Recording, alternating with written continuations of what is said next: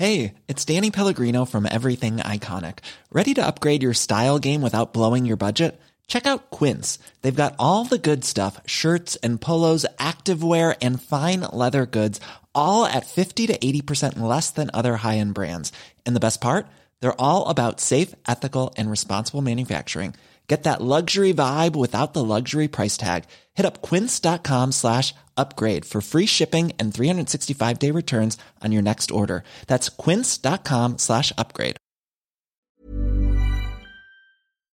Hi, I'm Andy Levy, former Fox News and CNN HLN guy and current cable news conscientious objector. I'm a former libertarian who now sits pretty comfortably on the left. Hi, I'm Danielle Moody, former educator and recovering lobbyist, but today I'm an unapologetic woke commentator on America's threats to democracy. And I'm producer Jesse Cannon, and I'm here to make sure things don't go too far off the rails. We're here to have fun, smart conversations with some of the most knowledgeable and entertaining people in politics, media, and beyond. Our goal is to try and make sense of our current crazy world, our new abnormal, and hopefully even make you laugh through the tears. What an excellent show we have today. Mini Timmaraju, the president of NARAL, Pro Choice America, subs by to talk to us about where we stand one year after the overturning of Roe versus Wade. Then we'll talk to Vice's Anna Merlan about RFK Jr. and all of the misinformation he's spreading everywhere about vaccines and Wi Fi and a whole lot more.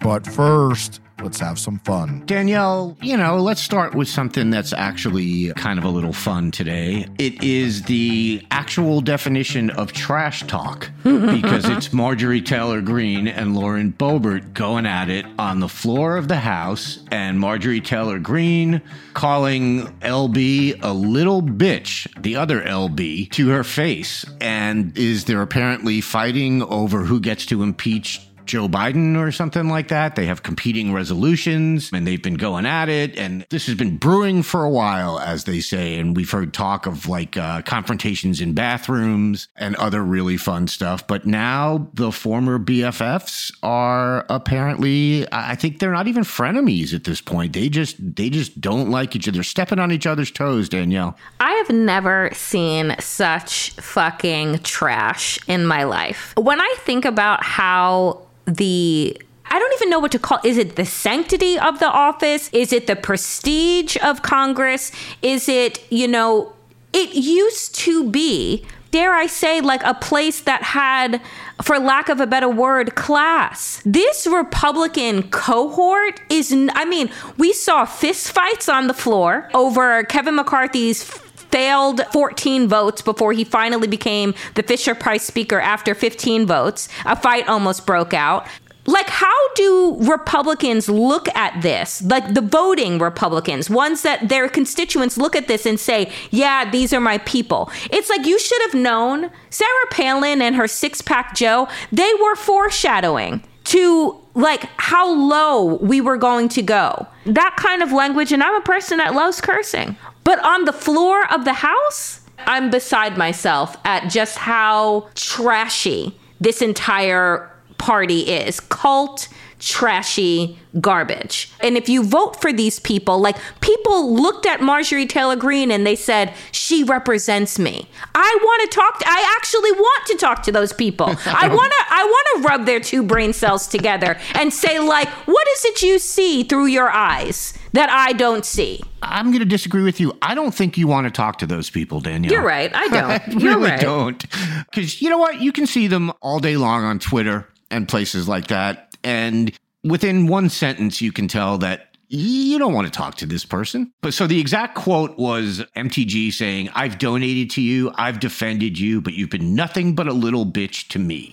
And then she accused her of uh, copying her articles of impeachment, to which Boebert, I guess, replied, like, I haven't even read your articles of impeachment. So this is a real Lincoln Douglas situation. uh, we've really got, you know, the best and the brightest going at it, like a, you know, Algonquin roundtable. It is just unbelievable to watch this. And I like, I don't. Yeah, I've just given up on that whole, you know, sort of sanctity of, of the congressional floor. And I'm not even sure it was ever true. I think, you know, if you go back in history, I think there were people, uh, you know, you might have to go back to like the 1800s, but, you know, there were probably people slapping people in the face with a white glove and stuff like that. But they were slapping with a white glove, I Andy. know, Do you understand what I'm saying? yes, we've got from white gloves to white trash, is what you're saying. yes, that is what I'm saying. It's just, it's a lack of class, and I don't know how else to put it. But I'm not talking about like the kind of class you get from like going to finishing school or something stupid like that and being hoity toity or anything like that. I'm talking like the basic human level of class that most people have this sort of governor in their brain that's like, you know, oh, I shouldn't do that. And I shouldn't do it here. Like I should save it for outside. But they just completely lack any sort of semblance of that. And it's just sort of like it's it. Look, this is as you said, this is the Trump Republican Party. This is just the freely expressed, running wild id of the brain, where there's nothing, there's nothing to keep you in check. You just whatever feels right at the moment, you do it. And it doesn't matter how it affects other people or whether it's wrong. It's just, it's whatever makes my little pea brain happy, I do it. That's basically, I think, the sort of the the credo of today's Republican Party. You're totally right because unfortunately, it isn't about the collective. It is about a few like marginal people who want to be celebrities, who want who just want to be on Fox News. Right? This is who they are. They don't really have any ideology outside of hate. They don't have anything to offer their constituents. Like, they didn't go run for Congress because I wanted to better my community. They ran for Congress because they wanted to own the libs and get a cushy spot every night on Fox News and have microphones in their faces. Like, it is the reality TV trash of politics. That is where Donald Trump has taken this party. Hundred percent. And and I love Zach Petrizzo and Sam Brody in the Daily Beast article about this had a great kicker. It was a quote from a GOP lawmaker saying, I personally don't think it's helpful in any way, which is already like hilarious. But this is a GOP lawmaker who would not give his name. Like that is where this party is now that somebody is does not want to put their name on saying that the two of them fighting on the floor isn't helpful in any way because he or she knows that that's not what people want to hear on his side. So like so they won't even put their name on it. So anyway, moving on to something that's a little more serious, I think. There's been a lot of back and forth on, you know, what is Merrick Garland doing? Is he going to get moving? Is you know, and then the Mar-a-Lago thing came along and that sort of was an easy thing to act on. But people forget that there's still the whole January 6th investigation that the Justice Department has been doing now for, I think, 24 years. 25 by my count, but you know. 25? I'm not, I'm Yeah. not the best at math. These days we hear about from Republicans how uh, everything the Justice Department done is political. It's aimed at Republicans. And we got a big story in the Washington Post a couple days ago about how the FBI, in fact, has pretty much been slow walking the federal January 6th investigation.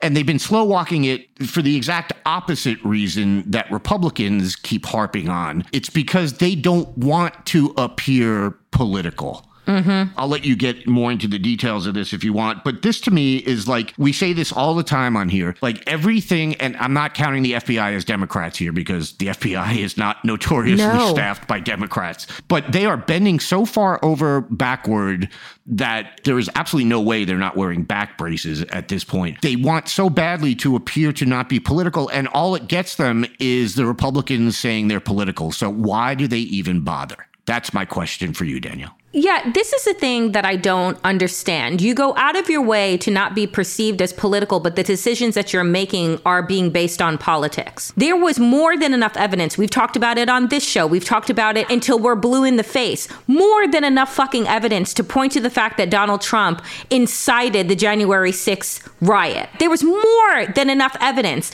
Like, you're telling me and this is what people have said that because they've rested their laurels on this. Oh, we're going to go after those that entered into the Capitol building before we go after the architects. Tell me how the fuck that makes sense. After you had arrested the 850th person, you're telling me that you don't think to yourself, maybe those people wouldn't have entered the building had they not been told, had people not been sitting inside of the White House hashing out plans to overthrow the government. And that maybe if we don't move quickly, right, if we don't move with haste, that this could be a dress rehearsal for what is in store. And that instead of perceiving some type of bullshit integrity of the Department of Justice with a group of cult members that, regardless of anything that you are going to do, they are going to say that you are evil, you are the dark state, you are the enemy of the people. It doesn't matter. So, how about you just do the right thing? How about you have enough of a backbone and do the right thing? And so, for 12 fucking months, 12 months, they did nothing. 12 months, no interviews, no investigation, nothing whatsoever. Where would we be right now in terms of Donald Trump having announced his second run at the presidency if they had charged him before? Where would we be as a country? Where would the Republican Party be? It was Mo Brooks who wore a bulletproof vest when he stood up at the Stop the Steal rally. But like you had people that were clearly members of Congress who were prepared for battle that day, who were wearing gear that said that they were not just giving another speech. So you're telling me that the Department of Justice and the FBI collectively decided that, oh, those people are good? That's part of protected speech? Get the fuck out of here. And so I'm like, because they were playing politics, They've actually put our democracy at risk for a second time. Yeah. And, and, look, remember, it was Trump who, on that day, told them to shut off the metal detectors because he said, they're not here for me. Yep. Meaning the people with the guns were not mm-hmm. there to shoot at him. So, yes, absolutely to all of that. And I'm looking at the, you know, the Washington Post article, and uh, it says inside the Department of Justice, some lawyers have complained that the Attorney General's determination to steer clear of any claims of political motive motive has chilled efforts to investigate the former president. Quote, you couldn't use the T word, Trump said one former justice official. It's so anger making. And like you said, look, I get the strategy of starting from the ground up. Okay, that's that's a to me a legitimate strategy. But as you pointed out, and, and not that they should stop going after those people, but you've got a number of successful prosecutions of the people on the ground. At some point, you have to start saying, you know, when are you going to start making your way up the chain if that was your idea? You know, you could spend another probably six, seven years just going after the people on the ground. So that is the literal definition of a slow walk. And you're right, because it feels like a lot of this is, you know, obviously I can't get into the mind of Merrick Garland and Chris Wray and those people, but there's two things here. One is it feels like they sort of want this to be decided at the ballot box and that their feeling yep. is, well, if you think Trump did this, then don't vote for him. That's not the way justice is supposed to work. mm That's a Republican talking point stemming from the Mar-a-Lago indictments. And and it feels like they've been working along the same lines for these past years. And again, I could be wrong. This is sheer speculation on my part, but it's what it feels like. And the other thing is, I think they are so damn happy that the Mar-a-Lago documents dropped in their lap because it gave them a really clear path toward indicting Trump. It allowed them to stay away from the messiness of the January 6th stuff is is my point. Like they can say, "Look, we we indicted him. We indicted him." And it sort of pacifies people and then we kind of forget that wait a minute, there's this whole years-long investigation about January 6th. It kind of gets pushed to the back burner because it's like, "Oh, well they did indict him. They're doing their job." And I don't think that. Okay. I think that you're allowed to be wrong. Merrick, I think that Merrick Garland did a CYA by announcing Jack Smith as special counsel. I think that they were praying to God that Donald Trump would just eventually return the documents because they gave him two years, two and a half years actually, to return those documents. And it wasn't until finally we're going to announce after two and a half years, oh, now here is a special counsel because it seems like he's going to keep, you know, the nuclear codes. He's going to keep the map of whatever country we're going to attack and invade and bomb next. And oh, maybe this is part uh, a breach of our national security. Two and a half years? Donald Trump was sitting on information that he could have sent to God knows who, to God knows where and you want to talk about national security threats. So I think that Merrick Garland, when he heard the news, as he claims, right? I didn't know it was Jack Smith's idea to indict him, that it was just like, oh God, you know, why didn't you just return the documents? I don't think that he is happy about this at all. I think that he wanted to just shove it away, bury it, put it under the carpet. America will forget about the day that our country was attacked. We'll forget about the fact that a president who sends love letters to dictators, who praises our adversaries over our own intelligence community that that man has documents that he should not have that we would all just be like oh that's not a big deal everybody has stuff what I hear what you're saying, and I don't know. Somehow I feel like we're both right. I agree with you that they went above and beyond in giving Trump every chance to return these documents. I'm actually kind of okay with that because the actual person of Trump, the personage of Trump aside, I'm okay with giving an ex president a little bit of deference on something like that and, and giving them a chance to cop to making a mistake and returning the shit. That honestly doesn't bother me that much. So I, I, I agree with you there, but I do think that once Trump put them in the position, you know, of really leaving them no choice, that I do think it sort of became a, okay, you know what? We can do this. We'll, we'll prosecute him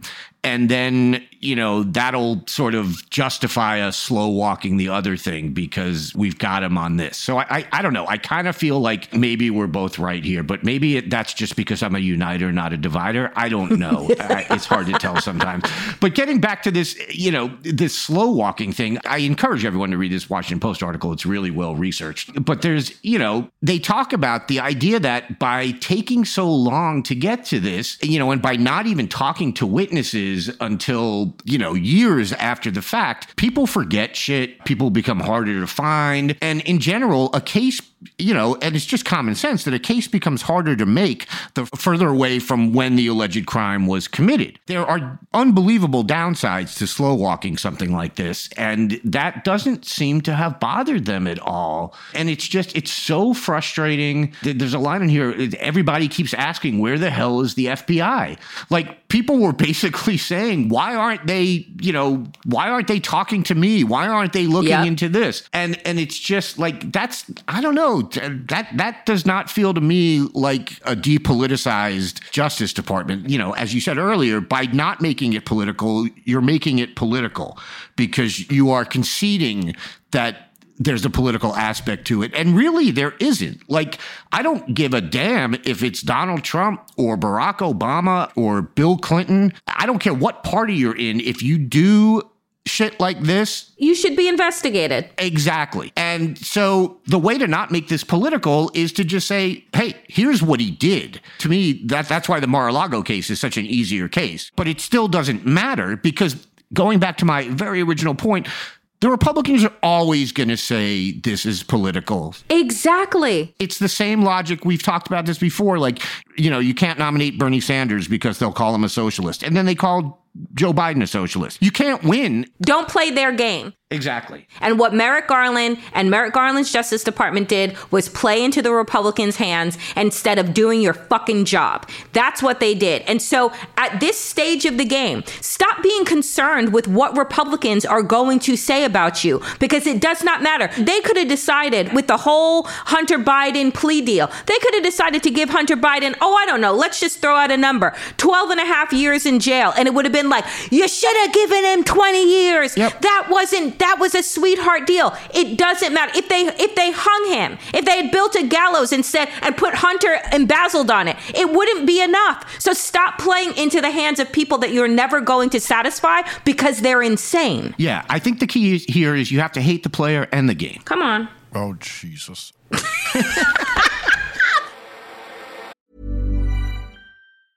Hiring for your small business? If you're not looking for professionals on LinkedIn, you're looking in the wrong place. That's like looking for your car keys in a fish tank. LinkedIn helps you hire professionals you can't find anywhere else, even those who aren't actively searching for a new job but might be open to the perfect role. In a given month, over 70% of LinkedIn users don't even visit other leading job sites. So start looking in the right place. With LinkedIn, you can hire professionals like a professional. Post your free job on linkedin.com slash people today. Here's a cool fact. A crocodile can't stick out its tongue. Another cool fact, you can get short-term health insurance for a month or just under a year in some states. United Healthcare short term insurance plans are designed for people who are between jobs, coming off their parents' plan, or turning a side hustle into a full time gig.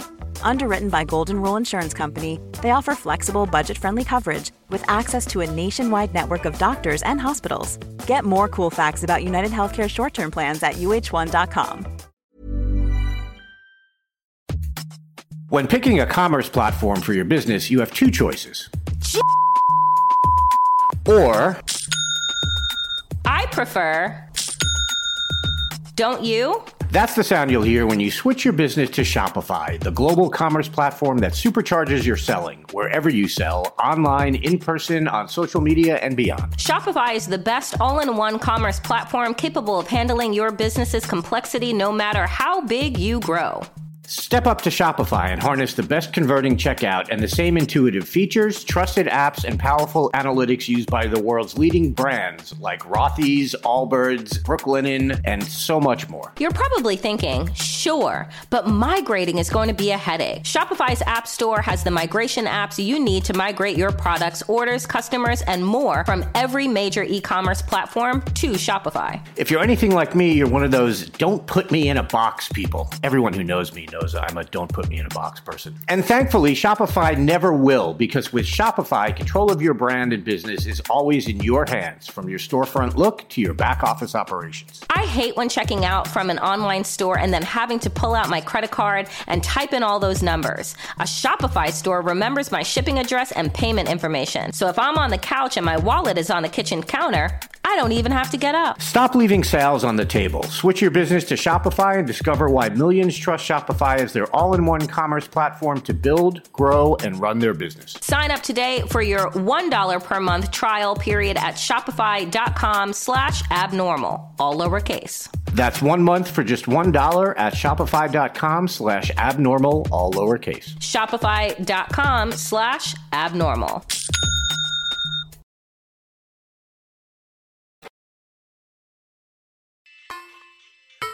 Folks, I am very happy to welcome back to the new abnormal the president of NARAL, Mini Timmaraju. You know, Mini, it has been a year now, a year since Roe v. Wade was overturned by the Supreme Court in the Dobbs decision. It has been a year that we have watched post that decision, red state after red state either institute all out bans on abortion or pretty much do all out bans when you're banning abortion at six weeks of pregnancy. We have watched states introduce legislation to criminalize women and people with uteruses and to essentially institute a wave of cruelty towards women and people with uteruses under the guise of caring about life. And so, as we look at this last 12 months, I want to get a sense from you of what you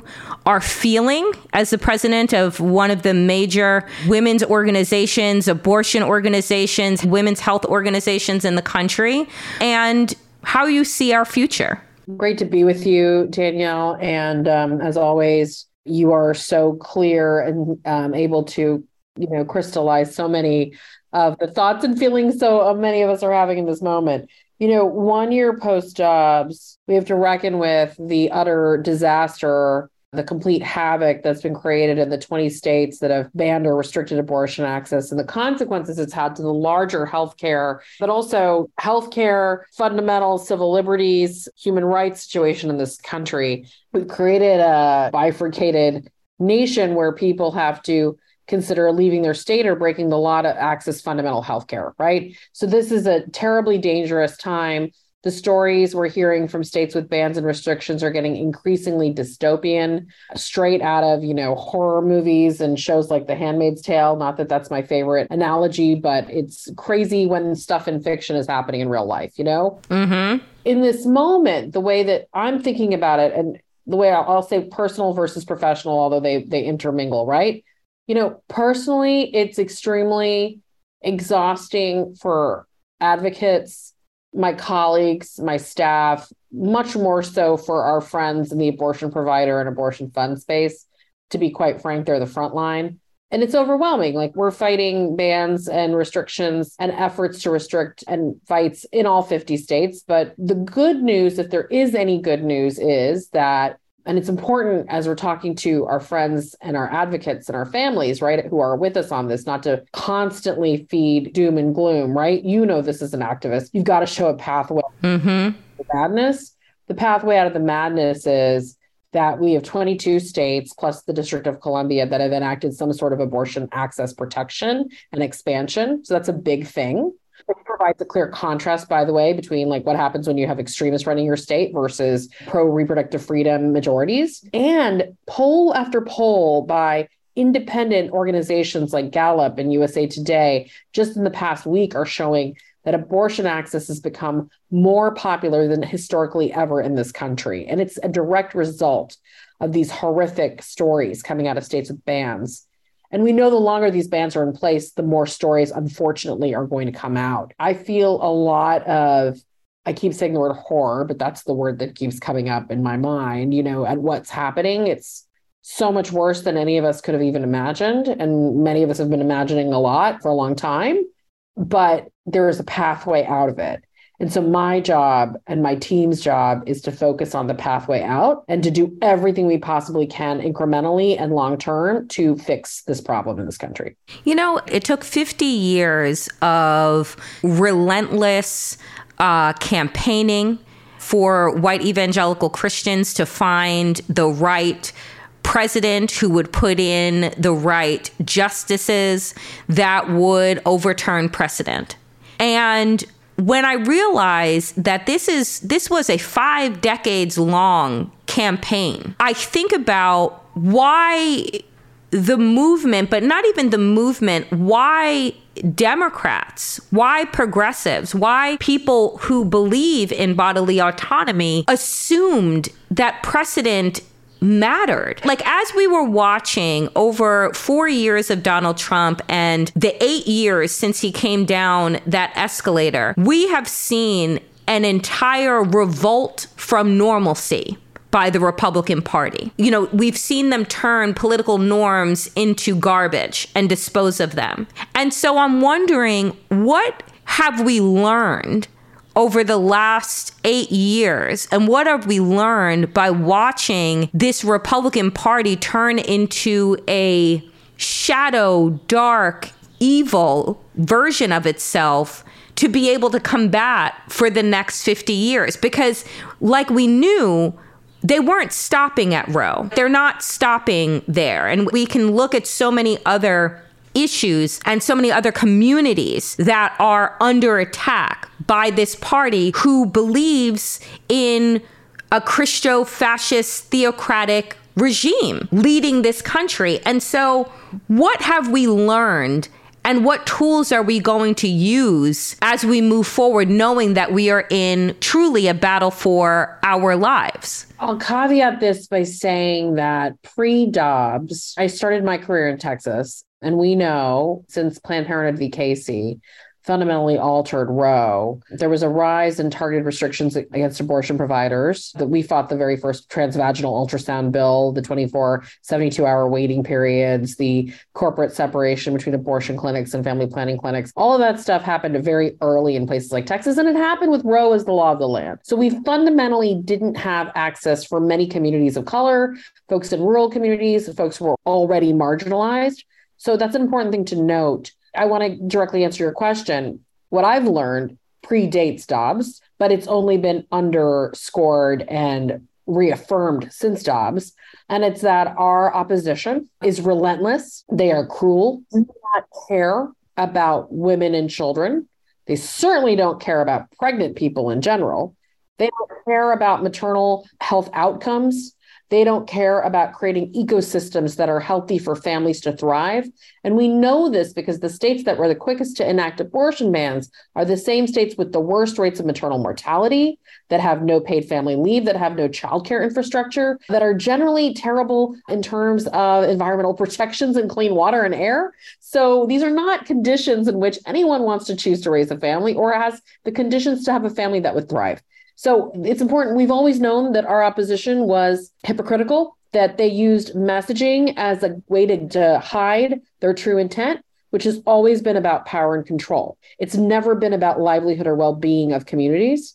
They've pretended that that was the case for a long time. And because Roe was the law of the land and it was hard to penetrate through, uh, on these messages, we had a believability gap in this country. Mm. The average American was like, okay, these pro choice activists are raising the alarm. Even after Dr. Tiller got murdered, right? It was like, well, that's a lone wolf or that's a. Yep. That's not organized terrorism against an entire country, which we knew it was. And my you know predecessors at NARAL were aggressively lobbying and putting out information and fighting disinformation about all of these things. But in the past year, what's changed is now the entire country knows it. It brings me great pain that it took the fall of Roe for the believability gap to close. But unfortunately, that is where we're at. And now that we're here and we know that the majority of Americans are with us and understand how deeply hypocritical and evil our opposition is, we have Mhm. to we have a moral obligation to capitalize on it and win elections and start restoring some semblance of humanity to these states and to our country. You know, when you use the term believability gap, I mean, that is really it. That is really like the finger on the pulse of where this country has been, I think, for the last eight years. I think that we have been in this place of, oh, what is happening couldn't possibly be happening. Like we have gone through the Trump administration, gone through a global health pandemic, gone through the overturning of Roe v. Wade, gone through now every other storm, tornado, fire is historic. Like we are going through these things and it is so difficult for us to wrap our minds around this moment. And and I have a, a, friend the other day tell me that he was trying to tell his daughter who is 14 that you know what we're experiencing right now in terms of the environment in terms of these things are not normal. And I said well she's only 14 this has been going on for about half of her life. And half of her life that she has been like truly really like conscious. Like she is in middle school and is understanding wait a minute this is actually my norm. And so for younger women and people who are now coming of age, many in this moment, in this what we continue to call ahistoric, you know, unprecedented, tragic moment, they believe what it is that they are seeing because it's all that they've ever known. And so, how do we convince them that while this may be a part of their everyday, this may be their norm. How do we now shrink the gap between what is has become their norm, Generation Z and the Alpha generation, and what is abnormal for those of us that are older? Like what what does the closing of that gap look like so that we can link arms and fight against the opposition? Oh, I think it's such an important question, you know, and we've been thinking about this a lot. The future of our country depends on our engagement of Gen Z and really empowering them to take leadership. You know, they're the generation most impacted by all these crises. You know, all the ones you just mentioned, you know, the crisis, reproductive freedom. You know, Gen Z is just in the beginning of their reproductive journey. And right. Slapped in the face with their bodily autonomy being taken away. So Gen Z also has every justifiable reason to not trust us. Mm. When I say us, I, I mean Gen X and older, right? I'm Gen X. I'm, you know, I'm 50 years old. I'm at the end of my reproductive journey. I'm in menopause Mm-hmm. and I'm running a reproductive freedom organization. So, you know, I recognize the challenges that it would take someone who's in Gen Z to trust leadership like ours because they say they are correct. You know, you failed, you failed us. And then I look at the older generation, um, you know, second wave feminists who created my organization and still largely fund us. And they're like, we don't want to deal with this shit again. Like, we had this fight, we thought we fixed it what the hell? So I talk about being in the sandwich generation in my personal life with small children and elderly parents, but I'm also in the san- sandwich generation um, in my professional and activist life. And I, I, get why there's anger and frustration both above us and below us, you know, in terms of age. What I think is going to be critical is to bridge the gap and to rethink how we do this work if there's any other good news in this, it's that this crisis in democracy has really unified our movements. You know, I was just at the court this morning with our friends at Demand Justice who've created this Just Majority Coalition around court reform and court expansion. because we've realized across all of our orgs, whether it's gun violence, climate change, whether it's, you know, campaign finance reform, voting rights, civil rights, human rights, the underlying root cause of our inability to win is that our democracy is broken and our courts are corrupt. And well, how this connects back to Gen Z. When young people organize, they are not thinking about, I'm a pro choice voter or I'm a gun violence prevention voter. They are thinking about, I want the right to live my life in humane conditions. Mm-hmm, These are mm-hmm. that are affecting it. So we need to be speaking to them in a much more clear and cohesive way. You know, I think it's the step beyond being intersectional, it's about being unified in our approach. So I think that's one big thing that this crisis with the courts that Dobbs has done. Dobbs has made everybody aware that we have a crisis with our courts. Um, it's made everyone aware that we have to be unified in how we fight together, that what happens over here with abortion is going to affect voting rights. How what happens with voting rights affects abortion. There's no separate movements anymore. We're moving towards a more unified structure and a set of policy recommendations and activism. And that's that's better and more attractive to the younger generation. And then finally, we have to create conditions for them to take the reins of their own destiny. And by that, I mean we have old models of organizing. We have old models of communication. You know i'm on msnbc often but young people aren't watching msnbc right. Like how do i talk to them? Or am i even the right person to talk to them? How do the young people on my team talk to the young people uh, who are newly awakened to this post-Dobbs reality? And how do we engage and organize them? So we're doing a lot of different types of organizing and we're ex- experimenting with new technologies. And we're trying to understand how do we best communicate with them but more importantly we've learned that it's important to empower younger activists to let them create the modes of communication for themselves. And we need to take a step back and listen and learn to younger activists in order to be effective in communicating with them. And we can't treat them like a constituency. We have to cede some power to them and let them lead. Yeah. That's tough for some folks in my generation. I think that that's right. And I think it is necessary. You know, when we look at what happened recently in Tennessee with the young people taking over the state house there following the mass shooting at the religious school, when we see young people walking out in Florida over book bans and changes to curriculum through erasure, these young people know how to organize, they know what is happening. And it's funny because as they blame their Gen X parents, it's like the rest of us are blaming the boomers that are still very much in charge in a lot of ways. Still very much their money is what is funding the opposition on the right. And so it's really an interesting place to be in, in this intergenerational fight where we're in, where it is very important to understand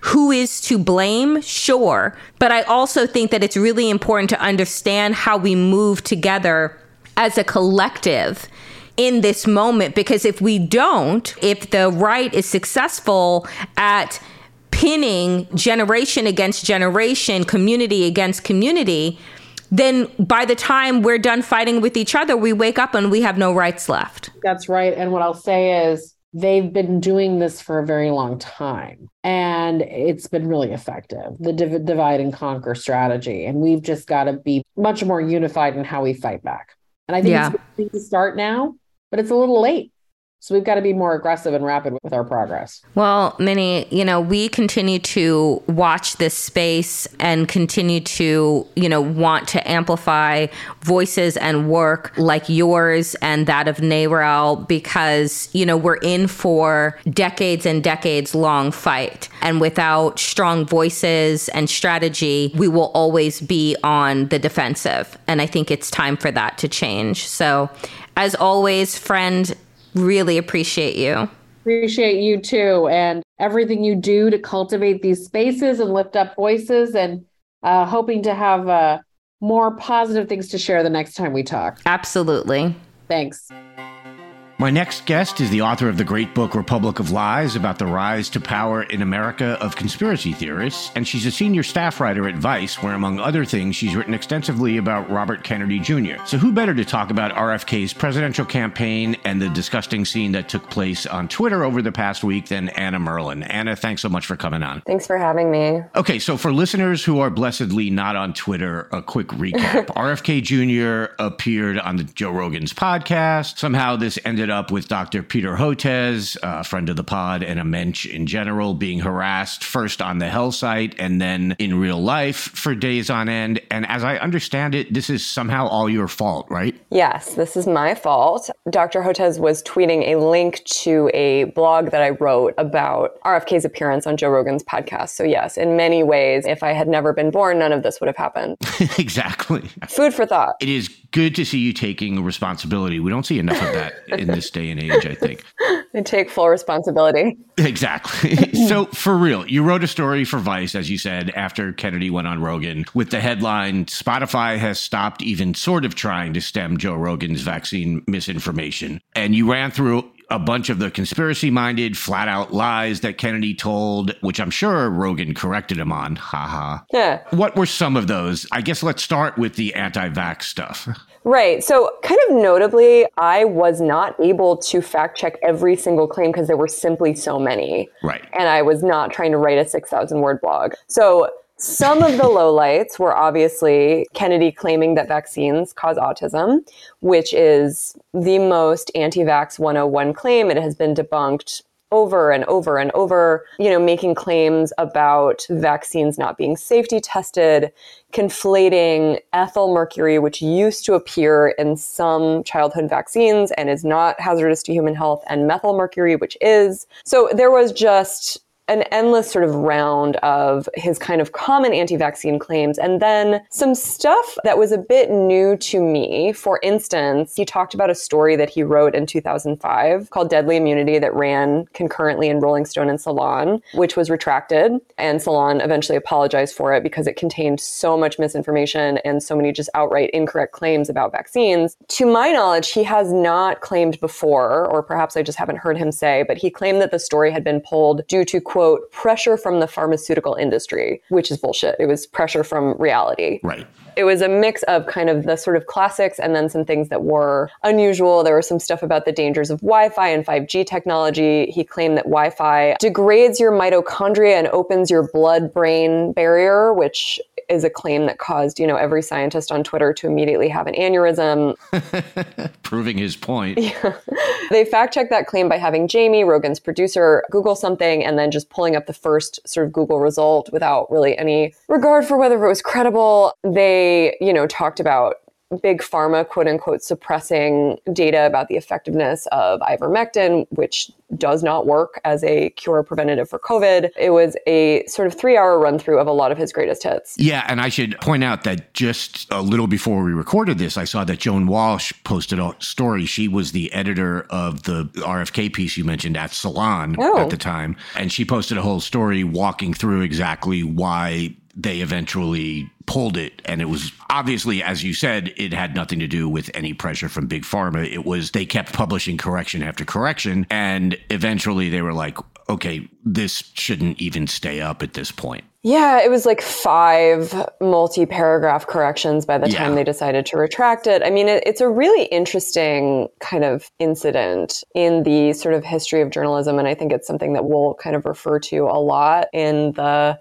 exhausting grind towards election day, in which there was this desire to hear Kennedy's side, in which he leveraged his then, you know, pretty big platform as an environmental activist to make a variety of claims in a sort of non science publication with editors who I think were not just sort of versed enough in what he was saying to really to really run it down and really fact check it. And he's been dining out on that story ever since, both the fact that he was allowed to run it and also the fact that it was retracted. Right, exactly. right has used it as evidence of conspiracy as evidence of his you know anti-vaccine sentiments being too dangerous and too powerful and being silenced by the powers that be. I mean it's it, it provides a blueprint for a lot of what is going to happen during his campaign Yeah, absolutely. Okay, so you write this story. Peter Hotez tweets a link to it, and then off we go, right? Every right wing Yes. chud on Twitter is screaming, debate me at Hotez. One asshole actually shows up at his house. Elon Musk calls your story dog shit, which mazel tov, by the way. No, Joe Rogan. That's maybe even better. I don't know. That's a tough call. What started the the pile-on was Joe Rogan responding to Hotez and saying, you know, I forget what his exact wording is, but essentially demanding that he come on Rogan's show and debate Kennedy about his claims. And then, yeah, saying that my article was dog shit, which you know, fair enough, matter of opinion, to each his own. I don't, I don't think Joe Rogan is a regular Vice reader, and that's uh, that's fine. You then wrote a story about the harassment campaign and you, you wrote something Yes. interesting in it that i want to just kind of quote here. You wrote the entire incident which remains ongoing illustrates a growing and increasingly destructive alliance between tech billionaires the anti-vaccine movement and various self-proclaimed heterodox thinkers who between them make up rfk's most vocal base of support. So as the author of republic of lies you seem almost uniquely qualified to answer this question. How did america get to this place Oh boy. Um, well, do you want the the answer that goes back to the founding of this country, the answer that goes back to World War II, the answer that goes back to the 1970s? The kind of broad overarching point that I make in the book is that, like a lot of countries, we are uniquely positioned to engage in conspiratorial thinking because our levels of trust in our institutions are rightly pretty low. You know, since the founding of this country, we've had anxieties about, for instance, interference in political campaigns. You know, almost as soon as we had voting in the US, we had concerns about interference in voting. Medical conspiracy theories of the kind that RFK traffics in are incredibly common in the US because our levels of trust in sort of medical institutions, the kind of medical industrial complex, the pharmaceutical industry, all those things are very low for a lot of reasons, both sort of actual historical reasons and then kind of more um, what we might call vibes based reasons. right So, all of this kind of positioned us to be a country where conspiracy theories take root, where they're sort of hard to push back on in a lot of ways, combined with the fact that we really like celebrities and we tend to give celebrities a lot of voice and a lot of room to say stuff, to make claims, including claims about public health. And uh, that is, again, another thing that we are seeing here. Yeah, it, it is just a just an unbelievable sort of coming together, coalescence of whatever of of all of these different things. You know, you touched on the celebrity thing, and you know, I've been sort of hesitant to call RFK Jr. a nepo baby, but let's be honest. I, you know, you see these polls where he's getting like twenty percent and whatever, and you know, you got to figure uh, fifteen to eighteen percent of that is name based. Yeah, I mean, there's some evidence in the polling that some of the likely Democratic voters who are saying they would be receptive to voting for him are saying so because they recognize the family name. And of course, as has been pointed out a lot, RFK is already kind of banking on discussions of his dad, Robert F. Kennedy Sr., who was, of course, assassinated during his own run for president, and then his uncle, John F. Kennedy Jr., who was also assassinated. Two incredibly beloved figures in American politics, people who, especially older Democratic voters, probably have a very strong sentimental attachment to. So, you know, he is really playing up the family name. He mentions his dad and or his uncle in pretty much every interview. He, as we discussed, made his campaign announcement in Boston, where he has some family history as opposed to, you know, his home on the very Tony west side of Los Angeles. Like he is doing a lot to draw attention to the family name. I mean, he's certainly not running away from it. Let's be blunt about it. So, what do you think his end game is here? Earlier this month, you co wrote a piece with Tim Marchman saying that he could be laying the groundwork for a third party run. Do you think that's where he ends up? So the reason why we said that is because of this sort of aforementioned heterodox base of support that RFK has been building up. I mean, most notably from tech billionaires with a lot of money. You know, he obviously has the endorsement of people like Joe Rogan, Jack Dorsey, major sports figures like Aaron Rodgers, a lot of people who have already kind of shown a willingness to engage in, um, let's say, unusual ideas about science and health, are very excited about him. And when we asked his campaign, you know, if he would support the Democratic nominee, if it wasn't him, they essentially just said, you know, we think he's going to win the nomination. We're not focused on that, which is not a no. It is not, for instance, what somebody like Bernie Sanders does, where he immediately, you know, comes out and backs the Democratic nominee. Right. And that's because, you know, Kennedy although he is running as a Democrat, he is making an appeal to disaffected voters on both sides. So I think that there is a very strong chance that he tries to mount a third party run. But even if he doesn't, I think the larger purpose here is to, again, like kind of milk the family legacy to create a little bit more of a name for himself outside of and in addition to his anti vaccine activism. And to, at the same time, kind of catapult the ideas that he's been pushing for so many years further into public life. You know, we've seen so many knock on effects already from him running for president, including, and this sounds frivolous, he was banned from Instagram for several years over his vaccine misinformation. Right. And as soon as he announced his candidacy, he was allowed back on the platform because, you know, his campaign complained that it would be undemocratic to have a presidential candidate who wasn't allowed to have an Instagram. Instagram is, of course, a major way to communicate with folks, especially, you know, slightly younger voters. So just having him back on that platform and being allowed to spread the misinformation that he spreads there is already like a huge sort of triumph for the campaign. Yeah. And it also, I think this sort of gets to like, he doesn't strike me as a grifter in the sense that I, I think he's a true believer. I think he honestly believes the absolute nonsense that he's peddling. And I think he does want to spread this message far and wide, not necessarily for personal gain or not just for personal gain, but I think he honestly believes he's doing the world a service. You know, whenever I'm talking about anybody who spreads conspiracy theories in public, whether it's somebody like Alex Jones or somebody like Mr. Kennedy, I kind of stay away from saying whether or not they truly believe in what they're spreading because I don't know. I can't see into anybody's heart or mind. You know, I'm not omniscient. Um, what we can say is that he has been, you know, remarkably consistent right. in what he has promoted, even as his explanations for how vaccines cause harm has shifted become you know a bit more diffuse and more vague over time. But yeah certainly he has he has made this case in public for a super long time and has tied it to his previous work as an environmental lawyer and activist. And you know i think his beliefs are pretty obvious. That said, in the early days of the campaign, he has also downplayed his anti vaccine activism. You know, he did not talk about it in his campaign announcement, despite the fact that the room was full of his supporters and supporters of Children's Health Defense, the anti vax organization that he runs. Um, and in a lot of interviews, he sort of stayed away from that, downplayed it. There's been a couple of interviews where it hasn't really come up at all, all of which is super interesting. So, as I say, I think that he is doing a bit of a thing here where he's trying to present himself as not just an anti vaccine activist, despite that being. You know, the thing that he is best known for and the thing that he's devoted the last, I don't know, 15 years or longer to.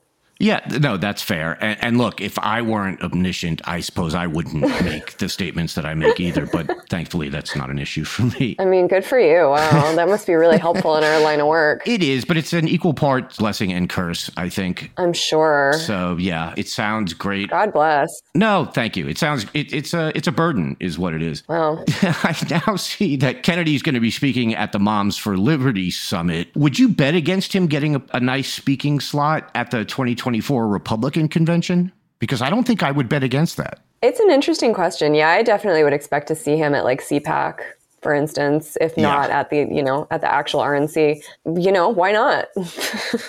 yeah. Especially, you know, I think I think they have a bit of a candidate problem themselves, obviously. So who knows? Maybe they'll decide that this is their guy. I would be surprised for other reasons, but I think there'll be plenty of Republican and sort of like far right spaces that are happy to give him a hearing.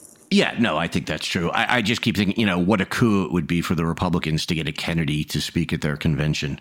Yeah, it's fascinating. I think we're going to see a lot of sort of unholy or unlikely bedfellows over the next few months. Yeah, I'm just I'm looking at the other speakers at this Moms for Liberty summit. Donald Trump, Ron DeSantis, Nikki Haley. Other than his name, it's kind of hard to reconcile Junior being a Democrat, I think, at this point. Yeah. And I mean, as I think the New Republic noted, he is the only purported Democrat who is speaking at Moms for Liberty. So, yeah, it's just absolutely fascinating. And I would be very curious to hear a postmortem from him about what he thinks about the other speakers, though I, I doubt we'll get that in any kind of um, uh, truly transparent form. Yeah, no, I, I, am with you on that. Do you think the media will save us from RFK the way it did from Trump uh, in 2016? Oh, wait, wait. You know, this is going to be, God help us. Yeah, no, this is going to be the million dollar question that we're all going to be discussing ad nauseum, which is, you know, how much coverage do you give to Kennedy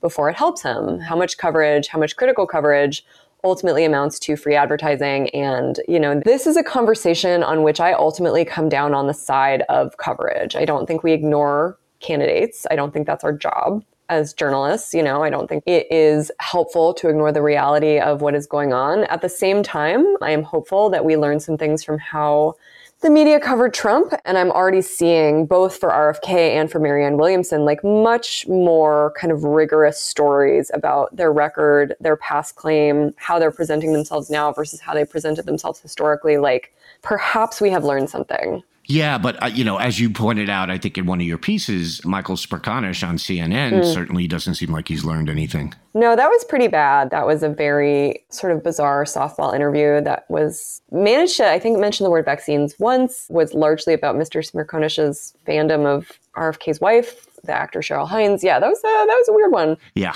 I don't know how many of those we're going to see, but it's not going to be zero. I don't think you have to be omniscient to know that. Mm-hmm. Anna, thank you so much for being here. I really appreciate your information and I love your writing. And for the record, when I said that Republic of Lies was a great book, I, I wasn't just saying that. I absolutely love that book. Thank you. Wow. I'm a bit of a conspiracy theory nut from back when they used to be fun and interesting before they were like, you know, actually destroying lives and killing people. Well, you know, it waxes and wanes. I, I mean, know. maybe at some point we'll get back to the fun ones, you know, when we're all roaming sort of a desolate post-apocalyptic wasteland fighting in the water wars, but you know, we'll we'll talk about Bigfoot over the trash fires. I am going to find you and talk your ear off about Kubrick filming the moon landing if that happens. okay, sounds good. Anna, thank you so much for being here. I really appreciate it. Thanks again. I appreciate it. Danielle Moody. Andy Levy. Danielle, who is your fuck that guy to end this fabulous week? One of my all star favorite people to say fuck you and fuck that guy too, Governor Ron DeSantis. Except I didn't have to do it. A federal judge did it this week when they, according to NBC News, struck down Florida rules championed by Governor Ron DeSantis restricting Medicaid coverage for gender dysphoria treatments for potentially thousands of transgender people. In the 54 page ruling by U.S. District Judge Robert Hinkle, he said what many people with brains know. Quote, gender identity is real. And he went on to say that invalid to the extent they categorically ban Medicaid payment for puberty blockers and cross sex hormones for the treatment of gender dysphoria. What I really love about this is that the judge also said this was blocked strictly for political reasons. Yep. So they're not mincing words. The judge is not mincing words saying, oh, well, maybe there was a real reason behind why we wouldn't use Medicaid resources in order to treat patients. It's like, no, you did this strictly out of politics. There is no medical reason. There is no justifiable or legal reason. And we are seeing these cases now. This is now the second one to fall in a red state where these judges are actually looking at the medical re- God, Imagine this that you actually look to the doctors and you look to the science and you look to the actual real research on gender dysphoria, where you are listening to the stats that happens to people when they are able to take control over their own bodies and live a life that they want to live and what that does. And so I think that this is just it's a major blow to Ron DeSantis, who has used Florida as a petri dish for evil for the Republican Party. And I hope, much like his anti gay and anti trans and all of these policies that develop there, I hope that this is a domino effect across red states that have tried to make a target of a very marginalized of a marginalized community that is already under attack and turn them into these boogie people that everyone needs to be fearful of. And these judges coming out and saying no this is real. This is a medical condition. This needs to be treated. And if it is not there are serious mental and emotional consequences for denying said treatment. So I hope that this is the beginning of robust cases that will come up to actually protect trans people. Two things I want to say. Boogie people sounds like you're talking about people who are really into disco. Hmm? But I, one of the things that the judge said that I really liked, along with what you pointed out, where he talked about that this was all being done for political reasons, is he said pushing individuals away from their transgender identity is not a legitimate state interest. And that just sums it up. Yeah. You know, leave people alone.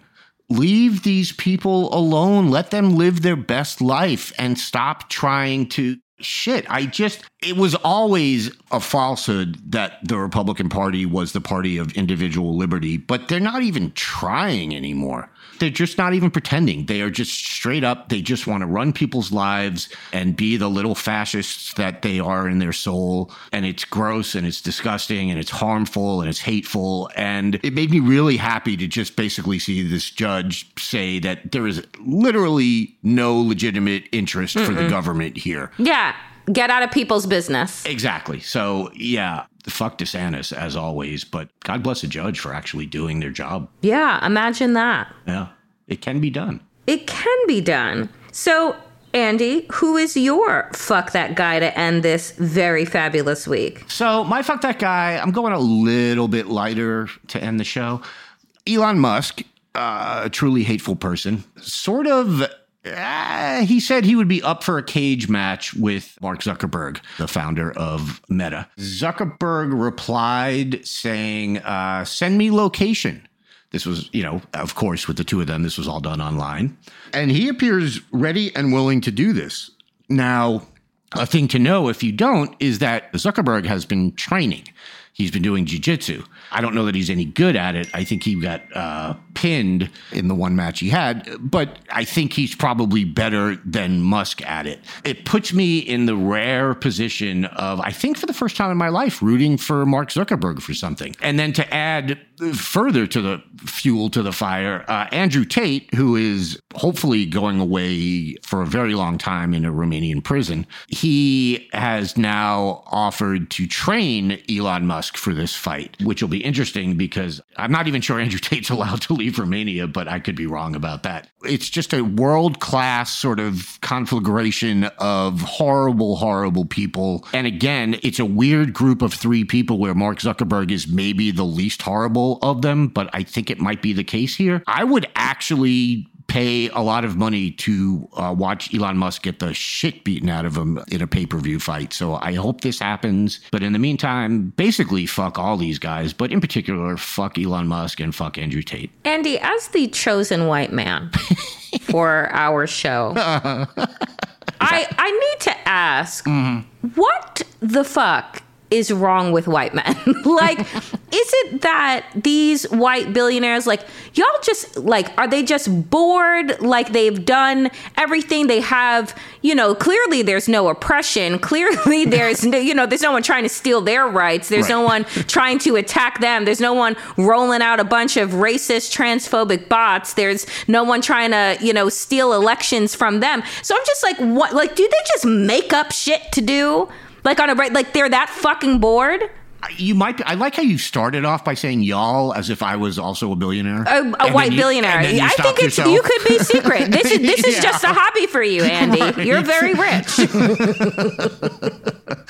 being a billionaire sort of transcends race. Like, I think at that point, you're just so divorced from reality that the point being that I don't think I can get into their mindset at all. But I, I do think you're onto something. I think they are very much bored with stuff and they have no real trauma in their life at this stage. So they have to sort of invent it and particularly Musk, because look, there's nothing a right wing white guy likes more than being a victim. Uh, is you know something we've learned in know. these in these last several years, and so you know he has to act like he's set upon on all sides, and then he comes up with weird shit like saying he's decided that cis is a slur on Twitter. So it, it's again, it's just it's making shit up to rail against because they want to feel like they're part of humanity when really they're not. Yeah, maybe they can do the cage match inside of SpaceX. Yeah, or I on think a that'd be- maybe a submarine.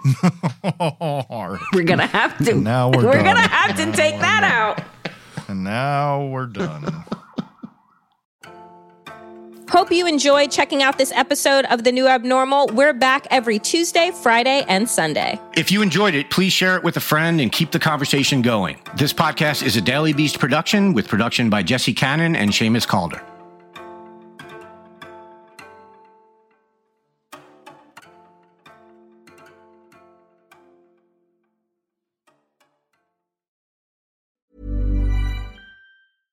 Even when we're on a budget, we still deserve nice things. Quince is a place to scoop up stunning high end goods for 50 to 80% less than similar brands. They have buttery soft cashmere sweaters starting at $50, luxurious Italian leather bags, and so much more. Plus, Quince only works with factories that use safe, ethical, and responsible manufacturing. Get the high-end goods you'll love without the high price tag with Quince. Go to quince.com/style for free shipping and 365-day returns.